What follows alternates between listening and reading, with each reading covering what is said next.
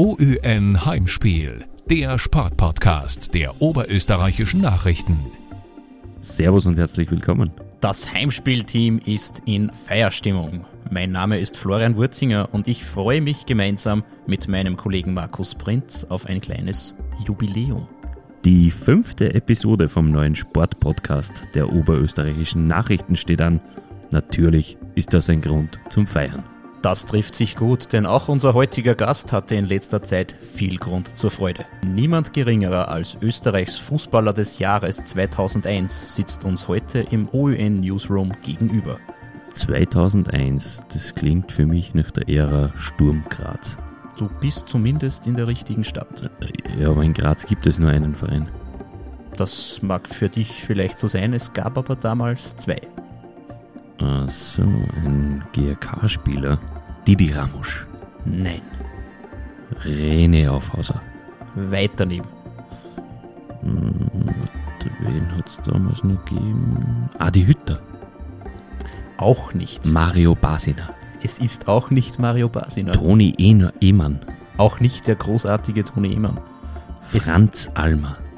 es ist ein Oberösterreicher. Ronny Brunmeier. So ist es. Ronny Brunmeier, Trainer von Zweitligameister Blau-Weiß Linz, wird heute mit uns einen Rückblick auf seine erste Meistersaison als Trainer werfen. Servus Ronny. Hallo, grüß dich. Lieber Ronny, Gratulation zum Meistertitel. Hast du schon überhaupt realisiert, was da am vergangenen Sonntag in Salzburg passiert ist? Ja, mittlerweile sind schon ein paar Tage vergangen und man hat man hat's be man hat's begriffen, dass wirklich so ist. Also es war jetzt äh, die letzten Tage natürlich viel, viel zum Feiern ähm, äh, und schon langsam lichtet sich der Nebel und von dem her äh, wird das Bild dann auch immer klarer. Seither wurde vermutlich das eine oder andere Bier konsumiert. Ihr wart auch am Wörthersee. Wie ist das Ganze eigentlich zustande gekommen?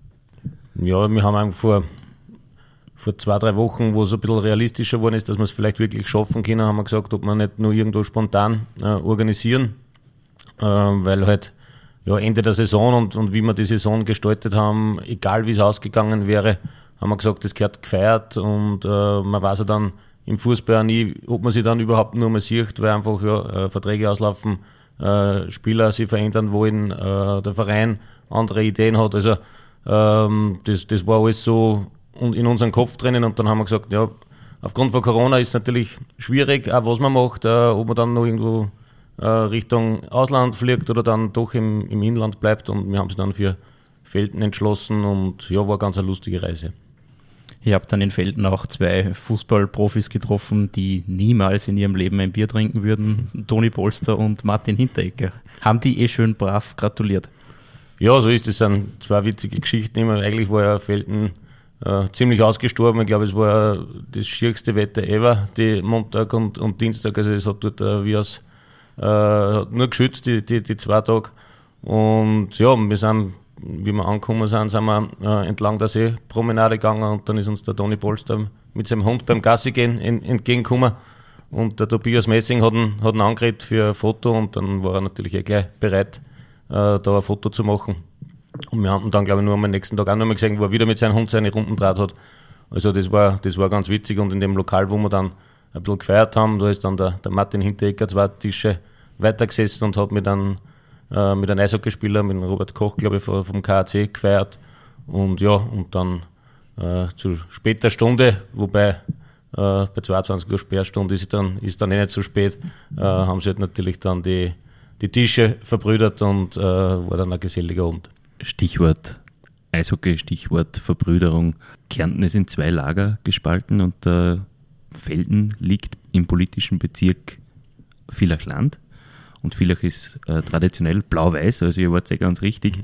Kennt man in Villachland mittlerweile Blau-Weiß-Linz jetzt auch? Ich glaube schon, also zumindest die, die was uns, äh, die was dort zu der zu den zwei Tagen auch in, in Felden waren, die kennen, die kennen mittlerweile blau-weiß. Ich glaube, es hat gefühlt eher jeder, der dort war, äh, ein, ein Foto mit dem Meisterteller gemacht. Also es war, es war einfach eine, eine runde Geschichte, es war einfach zwei Tage äh, ein richtig würdiger Ausklang und, und glaube ich, wird uns noch alle in Erinnerung bleiben. Also ihr habt sogar die Meistertrophäe mitgehabt.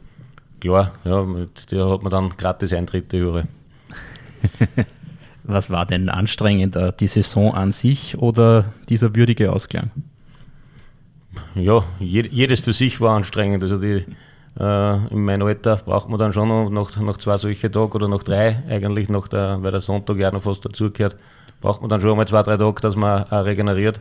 Äh, die, die Burschen, habe ich gesehen, sind in, in, guter Verfassung, genauso wie, genauso wie äh, am, am Platz auch danach. Also es war ja wirklich eine außergewöhnliche Saison und auch aufgrund der Umstände, ne, sagen wir, äh, egal ob das jetzt Profimannschaften oder Amateurmannschaften sind, nach dem Spiel wird dann trotzdem öfter mal zusammengesessen oder, oder das, das Spiel passieren lassen oder, oder auch gefeiert. Und das war, glaube ich, ein Jahr im Prinzip nicht möglich. Also wir haben eine super Saison gespielt und die Spieler haben eigentlich nie äh, den Erfolg äh, feiern können und darum äh, war das jetzt dann nochmal super, dass das äh, nur mal zwei oder drei Tage geklappt hat. Beim Trainingsstart warst du mit zehn Spielern am Platz. War da schon irgendwie auszudenken, dass ihr am Ende ganz oben steht oder war das völlig in einer anderen Welt? Ja, es war eigentlich völlig in einer anderen Welt, weil ich bin, ich bin gekommen, wo der Verein äh, knapp vom Konkurs gestanden ist. Ähm, dann ist Corona dazu gekommen, dann ähm, war aufgrund von den wirtschaftlichen Verhältnissen oder auch, wir haben dann trotzdem auch gute Spieler schon immer gehabt bei Blau-Weiß, die sich dann auch verändert haben und durch Vertrags, äh, äh dass Verträge ausgelaufen sind, Spieler sich verändert haben, war es halt dann einfach so, dass wir mit zehn Leuten plus zwei Torleuten äh, in die Saison gestartet sind und äh, wir auch noch sehr wenig Budget gehabt haben und nicht gewusst haben, gibt es Zuschauereinnahmen oder nicht.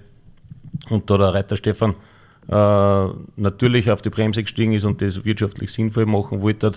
Äh, und ja, und dann sind ein paar so die Dinge klarer geworden. Und dann haben wir eben noch, äh, glaube ich, vier oder fünf Spieler dann dazugekriegt, plus, plus ein paar Junge aus den, aus, den, aus den eigenen Amateuren.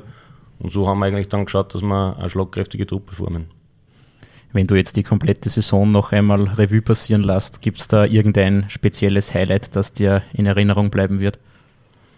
Also die, die Saison hat dann eigentlich so viele Highlights gehabt. Das war, wir haben schon richtig, wir sind super in die, in die Saison eingestartet, glaube ich, mit dem ersten äh, Cup-Spiel, äh, dem gegen einen Regionalligisten aus der Ostliga.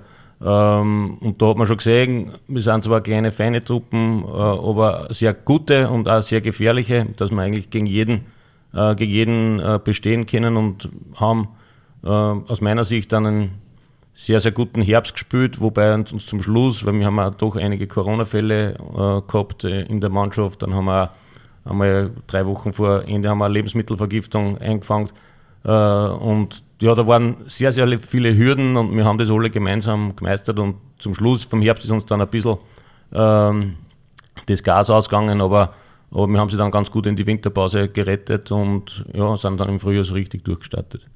Es war die die beste Saison der Vereinsgeschichte? Ist es da irgendwie frustrierend, wenn man das Ganze ohne den Fans und ohne Zuschauer vollziehen muss? Ja, sicher. Also ich glaube, man das, äh, das sieht man jetzt, wenn wieder ein paar Zuschauer erlaubt sind, ne, was dann, was das, das Spiel ein, ein ganz anderes wird. Also es war, äh, es war ungewohnt, äh, dass vor allem weniger Emotionen für mich im, im Spiel waren. Äh, man hat sich dann eigentlich dann relativ schnell an die, an die Situation gewohnt. Äh, und ja, und jetzt hat man sich dann einfach gefreut, dass wieder, dass wieder offen ist. Aber ähm, es war schon sehr, sehr frustrierend, wenn man einfach dann ja immer vor einer Geisterkulisse spielt und, und halt ja äh, immer die 10, 20, 30, 30 gleichen Leute sieht beim, beim Spiel und nicht irgendwo mal äh, wirklich Fans, die, die an hinter anstehen und auch die Mannschaft dann in, in, in manchen Situationen vielleicht nur, äh, nur mehr unterstützen können die Bande zwischen Spielern, Verein und Fans ist ja traditionell stark. Ich denke da beispielsweise an die circa 1000 mitgereisten Linzer Fans beim Relegationsspiel in Wattens, durch das ihr äh, in die zweite Liga dann gekommen seid. Wurde diese enge Verbindung durch die Pandemie beschädigt oder vielleicht sogar zerstört? deiner Meinung nach? Nein, glaube ich nicht. Ich glaube einfach, es haben, hat man dann auch gesehen, jetzt wie wir Meister geworden sind, es haben so viele Leute mitgefiebert, äh, es haben sich so viele Leute mit uns gefreut, oft, wo man die sozialen Medien schaut, was dort auch noch abgeht. Also es ist, äh, ich glaube, dass wir sogar vielleicht sogar noch Sympathien dazu bekommen haben, jetzt über, über unsere Leistungen, über, über das, dass man als Verein sich konsolidiert hat, äh, da ein kleines, feines äh, Statement abgeben hat, was, was, den, was den Club betrifft, äh, auch die Zukunftsperspektiven okay sind. Ähm, und ich hoffe, dass einfach dann die, die Fans die letzte Saison auch würdigen und dann äh, in die nächsten Jahre äh, zu unseren Spielen kommen. Nehmen wir an, Blau-Weiß würde über Nacht an eine unendliche Menge Geld kommen. Ein Financial Fairplay würde nicht existieren und du darfst dir deine eigene Mannschaft zusammenbauen. Elf Spieler, also so quasi deine Traumelf. Was wäre das? Puh, schwierig, wenn ich die, wenn ich die eigenen Spieler nicht vergrämen will. Äh, äh, ja, die eigene Mannschaft hat schon gesagt, dass, dass, äh, dass einiges möglich ist, aber wenn man dann natürlich nur international schaut, dann würde ich sagen, ein Neuer im, im Tor. Ähm, ja, Innenverteidigung. Nehmen wir jetzt in, in, in, Nico Wimmer dazu, weil der einfach eine überraschende Saison gehabt, äh, gespielt hat. Ähm, einen anderen Innenverteidiger würde ich noch zwei Linksfüße mit David Alaba ist, ist, ist auch schwierig. Äh, äh, boah, da bin ich jetzt ein bisschen überfragt, was, jetzt, was ich da jetzt da so schnell antworten soll. Ähm, ja, Sergio Ramos ist, wenn er fit ist, äh, immer noch einer der besten. Ähm, dann gehe ein Rechtsverteidiger, nehmen wir wieder einen, einen eigenen mit Marcel, mit Marcel Schantl, der, der eigentlich nur sein erstes Profijahr gespielt hat und, und da eine herausragende Saison gespielt hat. Ähm, Linksverteidiger nehmen wir Guerrero von, von Dortmund, äh, der hat halbwegs einen Speed. Ähm, Sechser nehmen wir wieder einen eigenen mit, mit Brandner Michi, ich glaube, der der was vielleicht ein bisschen untergegangen ist vom, vom, äh, vom Standing, aber eine sensationelle Sensation gespielt hat und vielleicht unser wichtigster Spieler war neben, neben Fabian Schubert. Ähm, zweiten, Innenverte ah, zweiten Sechser nehmen wir in äh, Toni Groß, äh, wo der passt vielleicht ganz gut zum, zum Brandner Michi dazu, dass wir, da, dass wir da das gut zusammengestellt haben. Ja, links nehmen wir lass mir Messi über links kommen und über rechts äh, nehmen wir äh, in Philipp Bommer als, als, eigenen, der zwar Linksfuß ist, aber dann schauen wir, dass er, dass er ins Zentrum einerzieht und mit seinen starken Linken, der aber auch rechts spielen kann, äh, dafür für Rohre sagt. Und vorn im Sturm nehmen wir noch in, in Cristiano Ronaldo und dazu äh, an, an Gressern äh, mit Schubert Fabian. An, ein, ein Goalgetter, der, wo, sie, wo sie die zwei dann ausmachen können, wie viel Goal das, das Schießen. Aber das Spiel ist nicht abgestimmt auf den Herrn Ronaldo, oder? Nein, äh, auf den Schubert. Okay. wie gut würden die beiden harmonieren? Ich denke, dass gute Fußballer so, sowieso harmonieren. Also wenn man äh, einfach äh, nicht nur elf gute Fußballer hat, sondern äh, ja, der ganze Kader dann äh, funktioniert dann kann am Ende des Tages immer nur Erfolg rauskommen. Sehr schön. Stichwort Erfolg, äh, Meistertitel. Wie viel ist äh, dieser Titel eigentlich wert, wenn man weiß, äh, dass einem der Aufstieg verwehrt bleibt oder habt ihr das sowieso ausgeblendet? Ja, das war eigentlich nie ein Thema, weil einfach äh, man geht in, in eine Saison rein, wo es gewisse Voraussetzungen gibt, gewisse Zielsetzungen äh, und man hat gewusst, dass der Verein äh, aufgrund der letzten Jahre das nicht möglich ist, äh, um eine Lizenz anzusuchen. Ist, äh, man hat keine Heimstätte und äh, man hat auch noch die, die Kriterien nicht erfüllt für, für Profiabteilung. Also von dem her war das kein Thema und wir haben sie auch vor der Saison vorgenommen, erstens, dass wir zu Hause besser performen wollen, als wie es in der Vergangenheit der Fall war.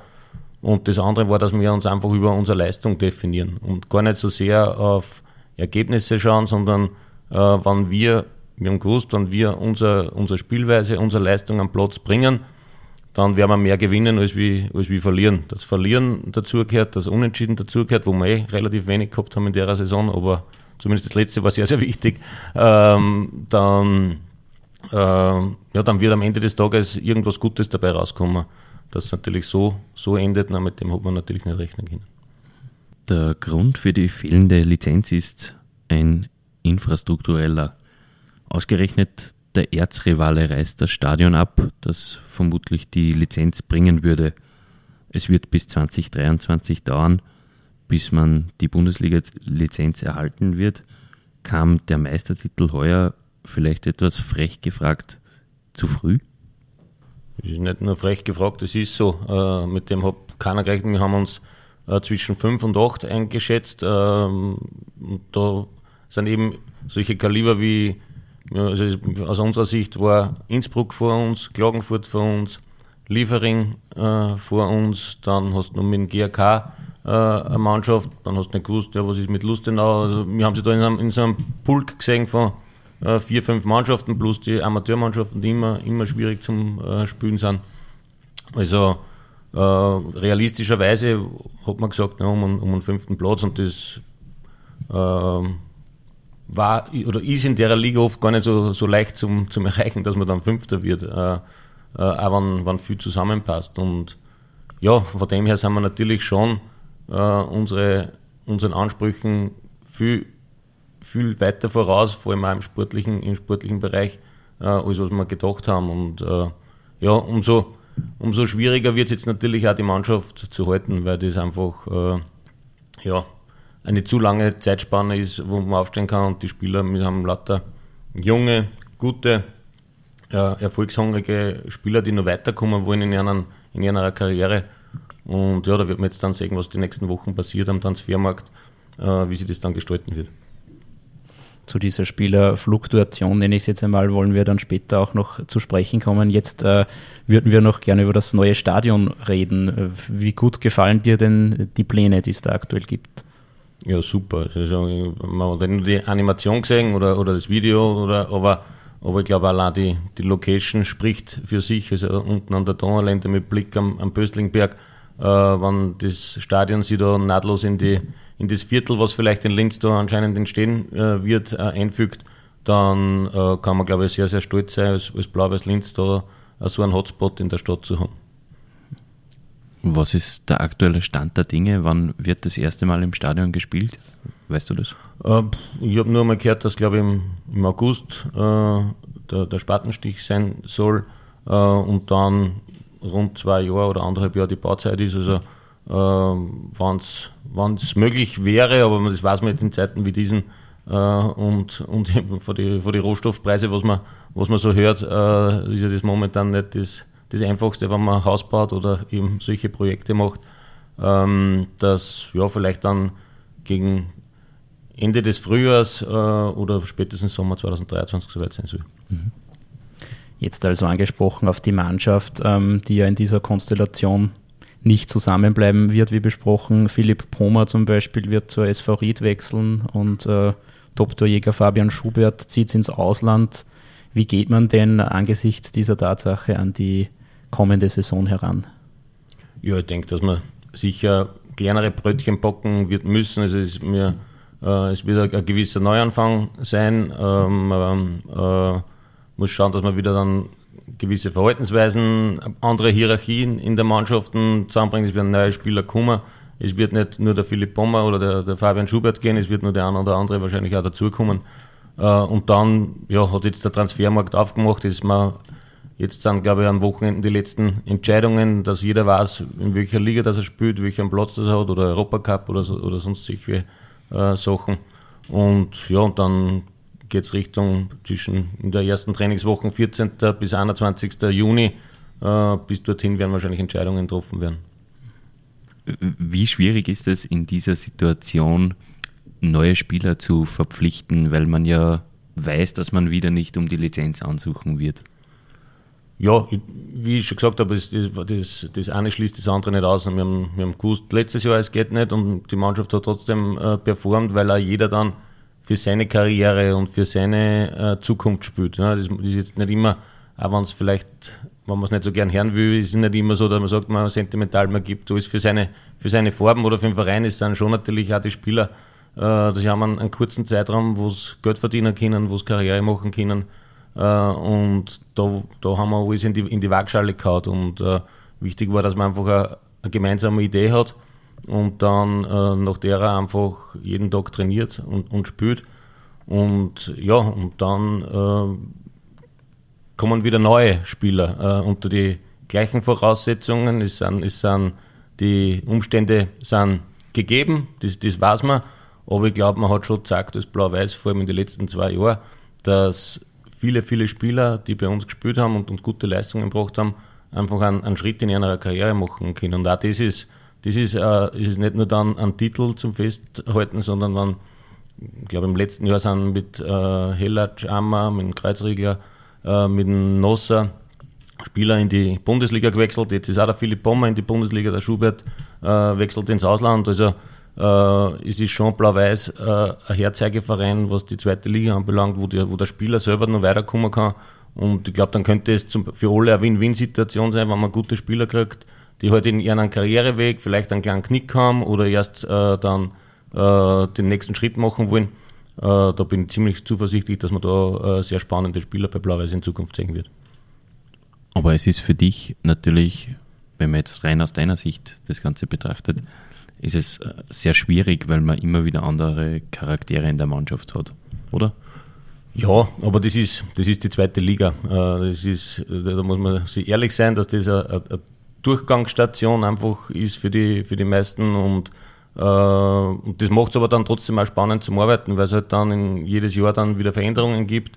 Ähm, dann schaut man halt, wie das wieder zusammenpasst und jetzt bei Blau-Weiß wird sich jetzt schauen, dass man einen, einen Zwei-Jahres-Plan zusammenkriegt, äh, um dann das nächste Jahr zu sehen, wo steht man, um dann vielleicht nur das ein oder andere zu adaptieren, äh, wann man vielleicht um die äh, Lizenz ansuchen kann. Würden Blau-Weiß Charaktere wie beispielsweise Tino Wavra oder Manuel Hartl damals gut tun, vom Spieler vom Typ Leithammel?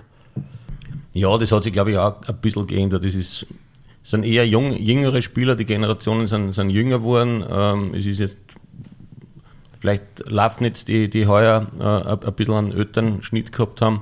Aber da hat man dann nicht gesehen, wenn dann auch die Ziele nicht da sind, äh, wie es dann im Frühjahr, im Frühjahr ausschaut. Ich glaube, die wollen jetzt auch ein bisschen einen anderen Weg gehen. Ähm, ich sage mal, Leithammel müssen sie einfach rauskristallisieren über, über Leistung am Platz. Es ist, äh, es, ist vielleicht nicht mehr so, wie es vor 10 oder 20 Jahren war, dass ein Kapitän oder ein Leader oder zwei Leader in der Mannschaft gibt. Also es, es geht mehr über das Kollektiv. Äh, und dann geht es um, um Leistung äh, und um Anerkennung, äh, wie man dann ja, performt auch am Platz und dann auch in der, in der Kabine als Sprachrohr dienen kann. Ist der Verein in puncto Strukturen bereits erstligatauglich?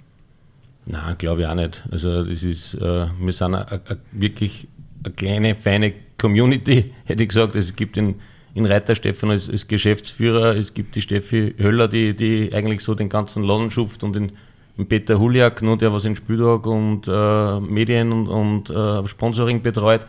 Das sind, das sind die drei äh, Mitarbeiter in der Geschäftsstelle und dann sind für den sportlichen Bereich der Tino Waver und ich zuständig.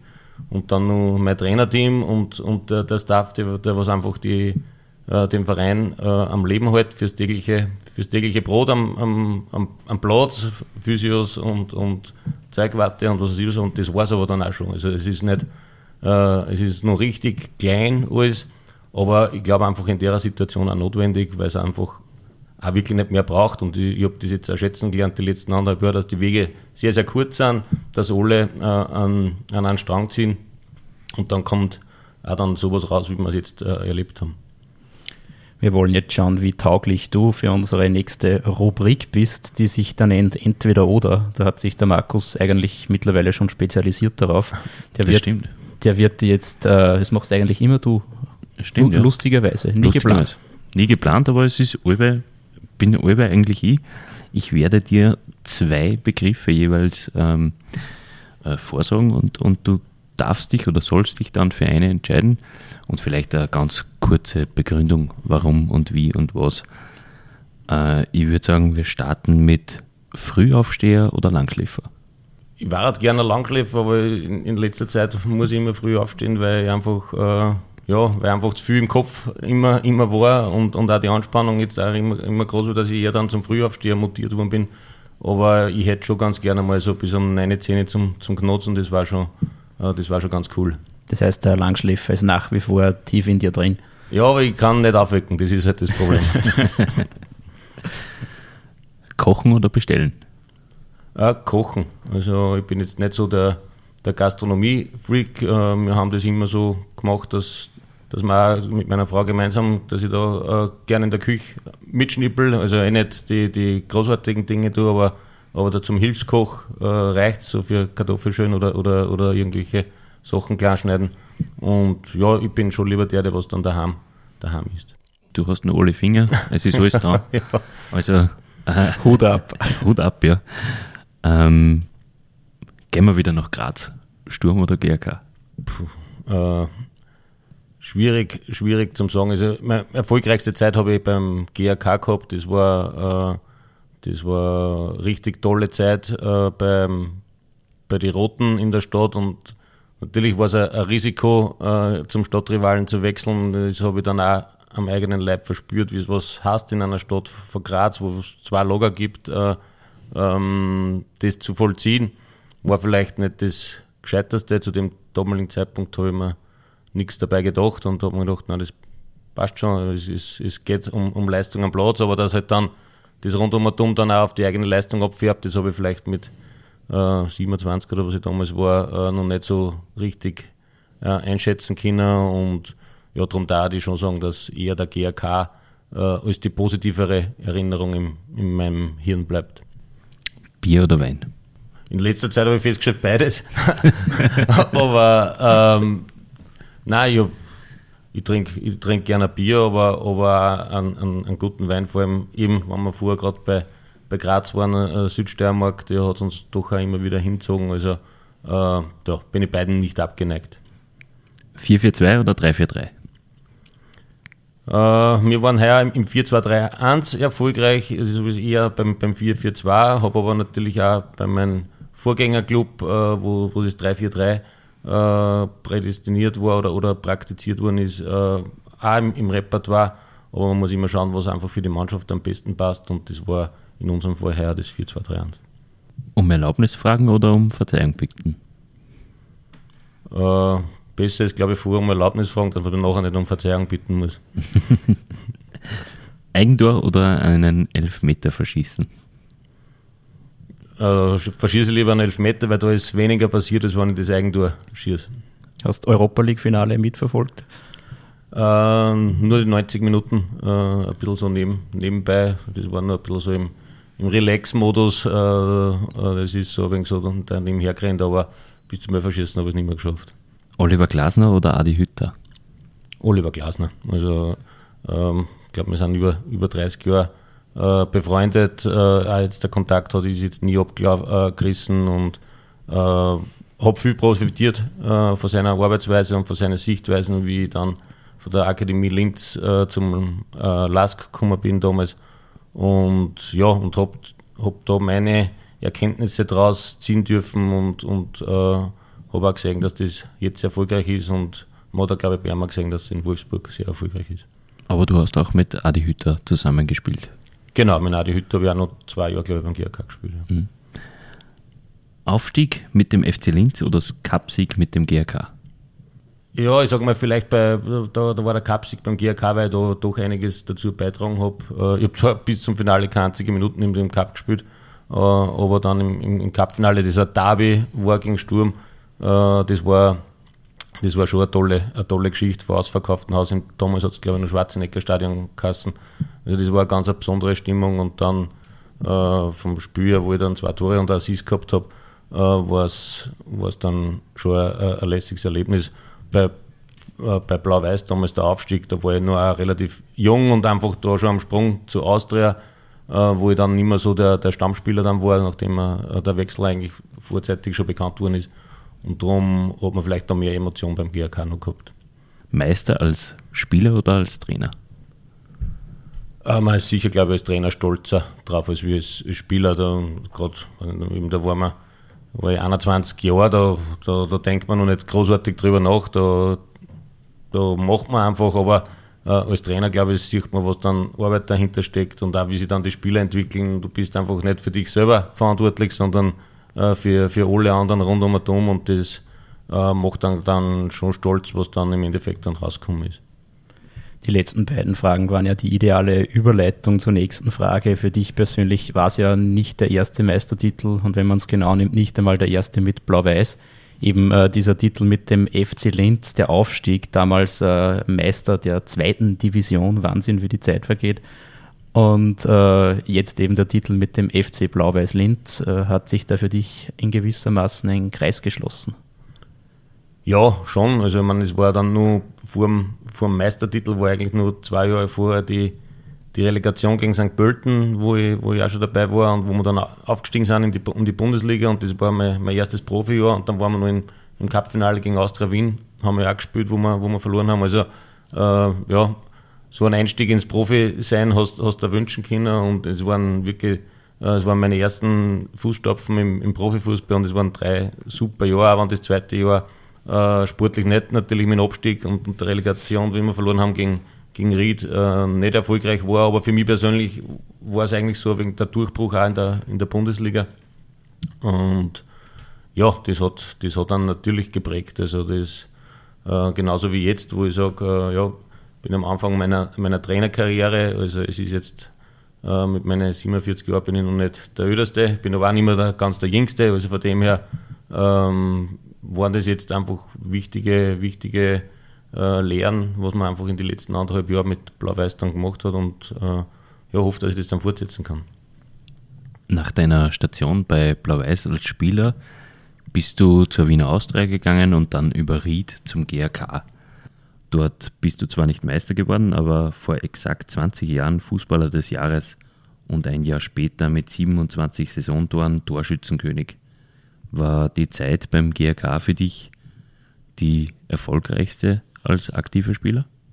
Ja, es war einfach dann so, wie du gesagt hast, dass ich ähm, nach, nach FC Linz zu, zu Austria gegangen bin, wo das erste Jahr wirklich toll war. Wir haben mit Andi Ogris vorhin gespielt und äh, war wirklich erfolgreich, aber der Verein war schon immer nicht leicht, äh, sieht, sieht man jetzt. Also das ist äh, Austria ist Austria und da äh, sind viele Emotionen im Spiel und äh, in, in, dem Jahr war eigentlich so, das zweite Jahr bei der Austria war einfach das Problem, dass mein, dass mein Vater schwer erkrankt ist und, und dann auch in dem Jahr äh, gestorben ist und da ähm, habe ich persönlich, glaube ich schon, fast anderthalb Jahre braucht, dass ich wieder in, eine, in eine sportliche Richtung kommt, wo man sagt, okay, das, das kann man als Profi äh, durchgelassen und, äh, und habe da das Glück gehabt, in, in Ried dann im zweiten Jahr äh, in Heinz Hochhauser zu haben, der ja der, der Meistertrainer von, von FC Linz äh, damals war und, und ich den auch im Nachwuchs schon gehabt habe. Ich glaube, ich habe den in, in, meiner Karriere habe in, in Heinz äh, fünfmal gehabt und der hat mich natürlich in- und auswendig kennt. Und der hat mich dann wieder in die richtige Spur gebracht. Und dann ist erst über, über Ried äh, auch möglich gewesen, dass man dann zum GRK kommt und da ja, war das einfach dann, da war ich einfach in, in meiner, in meiner Blütezeit und dann äh, ja, habe ich vielleicht, war ich ein wenig zu feig, dass ich nicht den, den Sprung in, ins Ausland gewagt habe, nach, nach, dem, ähm, äh, nach dem Torschützenkönig oder nach dem Jahr. Äh, und ja, und dann habe ich eben den Wechsel zur Sturm gemacht, wo dann eigentlich dann viel, ab dem Zeitpunkt relativ viele Verletzungen gekommen sind und dann bin ich eigentlich nicht mehr so in Tritt gekommen, wie ich es gern gehabt hätte. Aber du warst ja in diesem Jahr nicht nur Torschützenkönig, sondern auch äh, Torschütze des Jahres. Also du hast das laut Publikumsvoting das Tor des Jahres erzielt. War das dieser Drehschuss gegen die Austria damals? Mm, nein, das war das Verschalltor gegen Rapid. Ah, äh, da, okay. haben wir, da haben wir, glaube ich, 4-0 zur Pause mit dem GRK gegen Rapid und dann war Sitzstreik äh, und da war immer, glaube ich, ein Schuss von Benjak Wegbu, den ich, den ich dann mit Ferschal ins, ins Tor weitergeleitet habe. Und ja, ist vielleicht das Tor des Jahres geworden, weil es eben genau gegen Rapid war. Also mhm. ähm, ja, das war aus dem Instinkt raus. Bedeutet dir das viel, diese Auszeichnung? Ja, es ist cool, äh, wenn man, man vor allem wenn man, wenn man dann immer den Fußballer des Jahres liest und dann ist er dann irgendwo am Teletext, wenn er dann immer dann nur ja, langsam komme komm ich nicht mehr vor, weil dann die letzten, die letzten 20 Jahre oder 25 Jahre zurück, äh, äh, wo man zurückscrollen kann. Aber ich glaube, da sind dann schon die, die richtigen Größen vom österreichischen Fußball vertreten. Und ich glaube, der David Alaba ist, glaube ich, fünf oder sechs Mal geworden. Ne? Äh, äh, und, oder Ivica Vastic und, und dann ist ein Herzoger Polster. Also da in, in der Galerie aufzuscheinen, das, ist, das bedeutet jetzt vielleicht mehr, als was zum damaligen Zeitpunkt bedeutet hat. Deine Karriere ähm, führte dich vom GRK dann zu Sturm, wieder nach Ried, zum FC Kärnten und über den FC Pasching dann äh, zum SV Garsten. Von welcher dieser Karrierestationen hast du denn insgesamt am meisten mitnehmen können? Ja, es hat sich dann der, der, der, Kreis einfach geschlossen, dass ich dann nur mehr bei SV Garsten gespielt habe. dort habe ich, äh, ich glaube, meine ersten 14 Jahre äh, mehr oder weniger verbracht, wo ich wo ich das Fußballspielen angefangen habe, auch wo mein, mein Vater äh, Trainer war lange Zeit und äh, ja, da, da habe ich, hab ich eigentlich fast alles gelernt, ne, was, zum, was zum Lernen war. Dann ist dann schon natürlich ein BNZ, die was damals eingeführt haben, also die heutigen Akademien, ähm, wo ich dann auch über, über Vorwärtssteier dann zu, eben zu FC Linz gekommen bin und dann, ja, und dann hat das, hat das Ganze seinen Lauf genommen. Ich muss sagen, vielleicht äh, war man halt damals ein bisschen naiver oder man hat einfach zu den Gedanken des Profiseins, was ja heute dann schon die, die 5-, 6-Jährigen noch äh, laufen, äh, nicht gehabt. Das war erst dann mit 17 oder 18 äh, im, im Kopf drinnen, dass vielleicht sie das wirklich zu was reichen könnte. Aber ich habe ich hab meine, meine Hackmatur gemacht und, und habe dann praktisch im ersten Profijahr, wo wir da äh, gegen, gegen ähm, St. Pölten aufgestiegen sind, nur meine Matura gemacht. Äh, also das war damals vielleicht alles leichter bewältigbar als wie, als wie heutzutage, aber äh, ich habe dann schon immer gewusst, wo meine Wurzeln sind und, und äh, ja, dass dann so viele Stationen dann mehr oder weniger gegeben hat, das ist halt dann ja, der, der Lauf der Zeit einfach so, so gewesen. Äh, was mich dann geprägt hat, ist einfach, mit Ried habe ich dann trotzdem auch immer wieder eine Verbindung gehabt, weil ich dann auch dort zweimal gespielt habe und da sind auch noch viele Freundschaften von damals überblieben weil du es gerade ansprichst, Blau-Weiß, Ried und Basching. Bei allen oberösterreichischen Clubs hast du gespielt, nur nicht beim Lask. Warum nicht? Der, Lask, glaube ich, war gar nicht so auf der Bildfläche oder damals. Also das, äh, es war äh, eigentlich waren es oft hinten nach. Damals, man, beim, ich glaube, beim FC Linz waren es äh, auf Augenhöhe, wo mit leichten Vorteilen für den, für Lask, hätte, hätte ich gesagt. Äh, und dann war eigentlich Ried, die, die, Nummer, die Nummer 1 in, in Oberösterreich äh, und dann und, äh, und bei Basching auch und dann hier in Grad. Also da äh, äh, hat, glaube ich, Lask relativ wenig Rolle gespielt, was äh, den, den, Spitzenfußball in, in Österreich äh, anbelangt hat. Und darum hat sich das dann auch nie ergeben. Wie groß war denn die Rivalität zwischen Lask und Blau-Weiß zu deiner Zeit als Spieler und wie schätzt du sie heute ein? Es war dann schon besonders. Ich meine, wir haben äh, Derbys auf der Google gespielt, wo 15.000 Leute waren. Also das war, äh, sagen wir mal, eben, oder Mitte der 90er war das, war das schon einmal ein klasses Duell und gerade als, als, junger Spieler war das äh, ja, herausragend, wenn du vor so vielen Leuten spielen hast können. Das hat er dann immer alles, alles abgenommen. Aber ich glaube, dass die Rivalität oft nur, nur viel mehr ist zwischen die, zwischen die Fans äh, als wie zu den Spielern. Ich glaube, die Spieler haben, egal ob bei welchem Verein der spielt, immer ein kollegiales Verhältnis und wenn man in der gleichen Stadt wohnt, dann, dann sieht man sie ja oft und da hat es eigentlich dann äh, nie irgendwelche Probleme gegeben.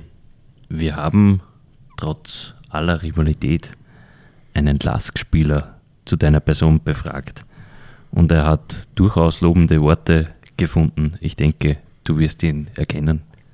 Der Ronny Brumme ist für mich, äh, ich denke, ein sehr wichtiger Trainer in meiner Karriere nach wie vor. Also ich bin ständig nur mit ihm in Kontakt. Ähm, er hat mir damals in der Akademie vom Mittelfeldspieler zum Stürmer gemacht, ähm, hat mich immer gefördert, ähm, hat mir sehr viel gezeigt von seinen Fähigkeiten, die er als Stürmer gehabt hat. Und ähm, dafür bin ich eigentlich sehr, sehr dankbar. Und er war schon immer so, dass er, dass er einen nötigen Spaß ähm, auch immer, immer wieder eingebracht hat in die Truppen. Und trotzdem war es so, dass wir einfach jeden Tag besser geworden sind. Und ähm, ja, ich glaube, dass er das bei Blau-Weiß jetzt da super, super eingebracht hat und da sieht man einfach, was auch möglich ist, ähm, wenn man so arbeitet, wie er das auch macht. Und ich freue mich, ich freue mich sehr für ihn und für, für Dino Wavra, dass, dass das geschafft haben. Bin ich mit beiden noch ständig in Kontakt und ähm, wünsche ihnen weiterhin nur das Beste und ja, coole Geschichte auf jeden Fall für Oberösterreich.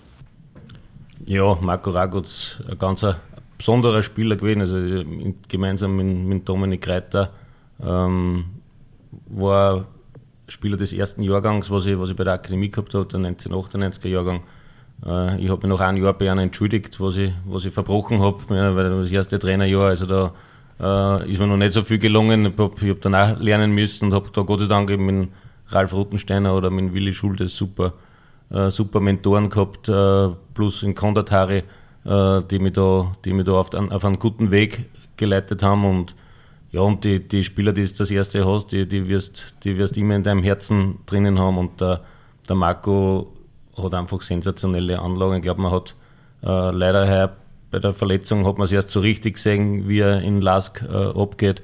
Äh, und bin mir sicher, dass er wieder äh, stärker zurückkommt und, und äh, was für ein toller Spieler ist. Er hat einfach, er hat es nicht leicht gehabt, äh, oft, oft im, in seiner Karriere. Er hat mit, mit, jungen Jahren auch schon Höhen und Tiefen durchmachen müssen. Und ja, freut mich immer wieder, wenn, wenn ich einfach Spieler von mir äh, die, die ich einmal begleiten habe dürfen, äh, irgendwo auftauchen und, und für Schlagzeilen suchen. Ist er auf einer Ebene mit dem Spieler Ronny Brunmeier? Er ist drüber. Sehr bescheiden. Nein, ähm, der Marco hat einfach alle, alle Anlagen. Es war, es war in meiner Zeit, äh, hat es noch viel mehr Räume gegeben. Wir waren technisch nicht so gut wie die Spieler, wir waren athletisch nicht so gut wie die Spieler heutzutage. Ähm, wir haben vielleicht einen Instinkt gehabt zum Fußballspielen, weil wir halt alle eher auf der Straße oder auf der Wiesen aufgewachsen sind, wobei der Marco äh, ja das auch äh, mehr oder weniger immer, immer in sich gehabt hat. Er ist ja eher Straßenfußballer. Und ja, darum äh, möchte, ich, möchte ich mich nicht vergleichen mit der heutigen Generation, weil die einfach alle viel, viel besser sind.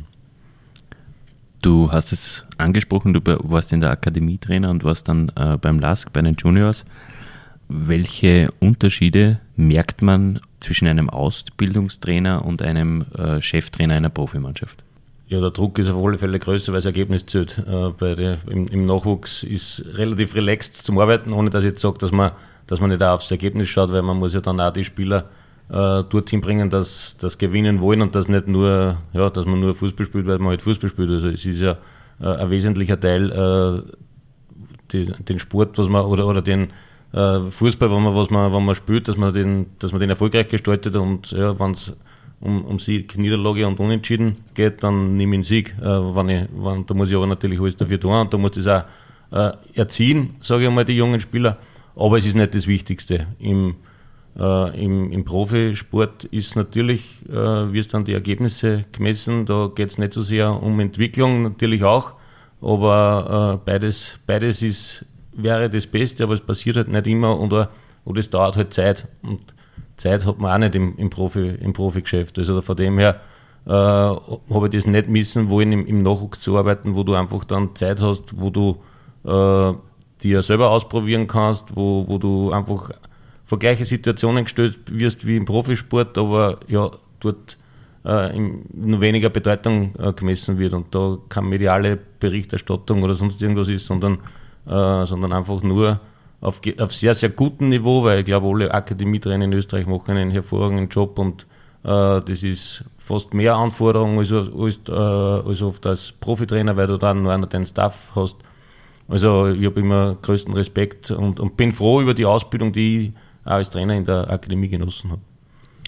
Marco Ragusch war ja nicht der einzige Lask-Spieler, den du auf dem Weg in den Profifußball begleiten durftest. Du hast ihn vorher auch schon erwähnt, Dominik Reiter war auch Teil dieses 98er Jahrgangs und wir haben natürlich auch ihn gefragt und er hat uns einen sehr interessanten Aspekt über dich als Trainer verraten. Der Ronny Brumme ist für mich einfach ein großer, ehrlicher Typ, der zu seiner Meinung steht und von denen gibt es nicht viel im Profifußball, denke ich, weil man sich einfach das Leben dadurch oft selber schwer macht und ich, das, das weiß er selber, glaube ich, ziemlich gut. Und ich denke, das zeichnet ihm aber aus, weil Ehrlichkeit ist am, ist am Ende des Tages wahrscheinlich das, das Wichtigste und, und durch das gewinnt man das Vertrauen vom, vom Menschen und vom Spieler. Ich habe mit ihm schon viel Positives erlebt. Ich bin mit ihm Vizemeister geworden in der Akademie, aufgestiegen in die zweite Liga. Ich, kenne ihn schon ewig, also seit der Jugend, ich glaube seitdem ich 13 bin. Damals hat es angefangen, da war er Stürmertrainer bei der Oberösterreicher Auswahl. Dann war er mein Trainer in der Akademie, er war mal mein Co-Trainer, er war mein, mein, mein gegnerischer Trainer, wie ich bei Wiener Neustadt gespielt habe. Also ich kennen Ronny sehr gut und, und glaube, ich kann behaupten, dass er sich in den letzten Jahren extrem weiterentwickelt hat, sowohl als Mensch als, als Trainer. Ich denke, er weiß genau, wie er mit den Spielern umgehen muss, wann ein Spieler eine Streicheleinheit braucht oder wann er einem Spieler mal Gas geben muss. Und letzteres habe ich, habe ich sehr oft erlebt, vor allem in der Akademie. Ähm, und wenn es dir mal nach dem Spiel als 14-, 15-Jähriger äh, gegenüberstehst, gefühlt 30 Sekunden lang in die Augen schaust, weil du eine Meinungsverschiedenheit hast, dann, dann weißt du, was, was heißt, wenn du mal einen Stift heraus hast. da hat keiner so richtig gewusst, was, was gerade passiert und äh, ja, auch das hat er mir verziehen, beziehungsweise gleich mal vergessen nach einigen Tagen. Und äh, ich, wie gesagt, ich glaube, das zeichnet ihn aus als Menschen und wünsche ihm alles Gute auf jeden Fall und, und für ihn eine super Sache, dass er, dass er mit Blau-Weiß jetzt Meister geworden ist. Muss man sich vor dir fürchten, wenn dir etwas nicht passt? Ja, ich bin schon dann, dass ich, dass ich auch emotional werden kann und dass ich dann, wie er gesagt hat, relativ direkt und ehrlich oder meinen, wie ich gerade fühle oder empfinde oder, oder die Dinge sehe, das, das, das, spreche, das spreche ich halt an. Äh, das ist halt nicht oft äh, angenehm. Und äh, der, der, Dominik ist ja äh, ein richtiger Ehrgeizler, der, der eigentlich alles immer zerreißen will und der halt mit, mit 14, 15, ja, wenn du äh, da kritisiert hast, dann ist er halt aufgegangen wie ein, wie ein Heferl und äh, ja, ist aber nicht umsonst, dass er dann sagt, äh, Ehrlichkeit ist für ihn ganz wichtig, weil er einfach ein, ein ganz ein, ein gerader Michel ist und, und äh, sehr stark in seiner Meinung äh, ist und die Meinung auch vertritt und zu der er steht. Und äh, ich glaube, auch er hat in, in jungen Jahren schon äh, oft gelernt, dass vielleicht die ein oder andere Diplomatie besser gewesen war, aber das ist halt nicht er und, und für das steht er und darum wird er auch seinen, seinen Weg noch machen, äh, dass er nur besser rauskommt, als er eh schon äh, jetzt gezeigt hat. Aber ist das eine der schönsten Seiten des Trainerberufs, wenn du siehst, dass Spieler wie Marco Ragusch und Dominik Reiter auch mit Hilfe deiner Tipps äh, den Weg in den Profifußball geschafft haben? Ja, sicher. Und ich bin, ich bin immer, äh, ich glaube, mit, mit Dominik habe ich gerade vor zwei Tagen äh, telefoniert und, und, mit Marco vor vier, fünf Tagen. Äh, ja, es ist, äh, es ist schön, wenn sie das Vertrauen haben und, und da dann auch nochmal um, um Ratschläge fragen und äh, wie, oder wie man die Situationen halt einschätzt, äh, dass da, wenn die Spieler das Vertrauen haben, dass zu einem herkommen können und, und fragen können, dann hat man, glaube ich, schon viel, viel richtig gemacht. Und ich glaube, das ist mir äh, ganz gut gelungen bei, bei, bei vielen Stationen, was ich gehabt habe, dass das äh, Verhältnis zu den Spielern passt, auch wenn man äh, kritisch ist und ehrlich ist, aber, aber man versucht äh, äh, gerecht zu sein, obwohl das im Fußball ganz, ganz schwer ist, weil man nur elf spielen lassen kann. Wir haben erfahren, dass du einer oder wenn nicht der fitteste Trainer ist, den manche Spieler jemals gehabt haben, dass du im Training nach wie vor jeden Freistoß nur selber versenkst. Stimmt das? Nein, weiß jetzt nicht, wer das, wer das noch behauptet weil, äh, weil bei jedem Schuss, was ich aufs, aufs Tor schieße, aufpassen muss, dass ich nicht wieder eine Zerrung oder, oder einen Muskelfaserriss habe. Äh, das Einzige, was, was ich glaube kann, ist einfach ruhende Bälle dort hinzuschießen, äh, wo es vielleicht hinkehren sollen. Also das war halt einfach, das, das habe ich auch eben, wo wir gerade die zwei gehört haben, äh, wir haben das auch in der, in der Akademie bis zur Vergasung gibt, dass man äh, äh, wirklich da einen Drill einbringen und dass halt wohle Situationen äh, im, im Strafraum äh, wissen, wo das Tor steht und äh, wo das Eck ist. Und das ist für mich einfach so, so ja, ein Coaching-Punkt immer gewesen, dass ich sage, ich möchte das Seitennetz äh, treffen, egal von wo, von wo ich schieße, weil dann einfach egal welcher Turm dann drin steht, einfach der es schwach hat. Und äh, äh, das ist Übungssache und das ist, ja, das mache ich heute noch gern und, und ich habe es ja, als, als Fünfjähriger schon gemacht, dass ich dann die Bälle dort hingeschossen habe und das mache ich jetzt als 47-Jähriger auch noch, wenn ich sehe, die schauen, sie schauen her und dann, dann drehen sie sich halt wieder weg, wenn, wenn ich dann wirklich dann den Ball dann dort hin, äh, triff, äh, wo, er, wo er hin soll. Ne? Dann, dann so, wie wenn sie es nicht gesehen hätten. Um wieder die Überleitung zum Profifußball zu schaffen, der ist ja heutzutage immer mehr von Datenanalyse geprägt und solchen Dingen. Ähm, würdest du dich selbst als Laptop-Trainer bezeichnen? Na, glaube ich, glaube ich nicht. Ich glaube, man muss natürlich mit den äh, den neuen Dingen umgehen. Äh, man muss auch schauen, ob man es einsetzt, wie man es einsetzt. Aber ich glaube, äh, der Fußball selber ist eigentlich schon so kompliziert genug, dass man schauen muss, dass man es so einfach wie möglich hält. Und dass man dann einfach auch, dass man es für die Spieler nicht ermüdend oder, oder, oder langweilig macht oder dann nur auf Werte geht oder also an Expected Goals oder was ich, von dem, von dem habe ich nichts, ne? Von die Expected Goals. Es, es zählt nur das äh, nackte Resultat und äh, wenn ich die Chancen nicht reinhaue, dann nutzt man das nicht, äh, dass ich da vielleicht Vorteile gehabt hätte, weil am Ende am Ende steht dann immer das Ergebnis da und nachdem wir es bewertet. Würde dir das äh, also nichts bringen, wenn du nach dem Spiel liest, ihr habt zwar verloren, aber eure Expected Goals Weite waren weit besser? Weil, weil es im Endeffekt dann keinen interessiert. Man, man, man, man, man, man kann vielleicht äh, irgendwas dann herleiten oder begründen äh, und äh, dann die Lehren draus ziehen, aber im Endeffekt nutzt er nichts und äh, darum bin ich jetzt nicht so der, der Fan oder der, der Freund von den ganzen neuen Begriffe und äh, Sachen, die es gerade gibt. Und dann wird der, die, der Pressing PPDA-Wert oder, oder es gibt ja genug Sachen, ähm, die, ja, die machen es oft nur komplizierter und eigentlich sollte es ja beim, beim Spieler gar nicht ankommen, weil das, ja, das ist eher wichtiger, was am Platz passiert. Du hättest vor zwei Jahren als Co-Trainer von Oliver Glasner nach Wolfsburg wechseln können, ähm, hast dich aber trotz sportlicher und finanzieller Perspektive dagegen entschieden. Warum? Ja, weil es im, im, Fußball oft auf Timing drauf ankommt. Also, äh, und, und, man muss sich oft vom, vom Gefühl leiten lassen, was, äh, was gerade in dem Augenblick das Beste für einen ist. Und man muss da gibt immer viele Gründe. meine, das, das, eine ist das Finanzielle, das andere ist das Sportliche, das andere ist das Familiäre.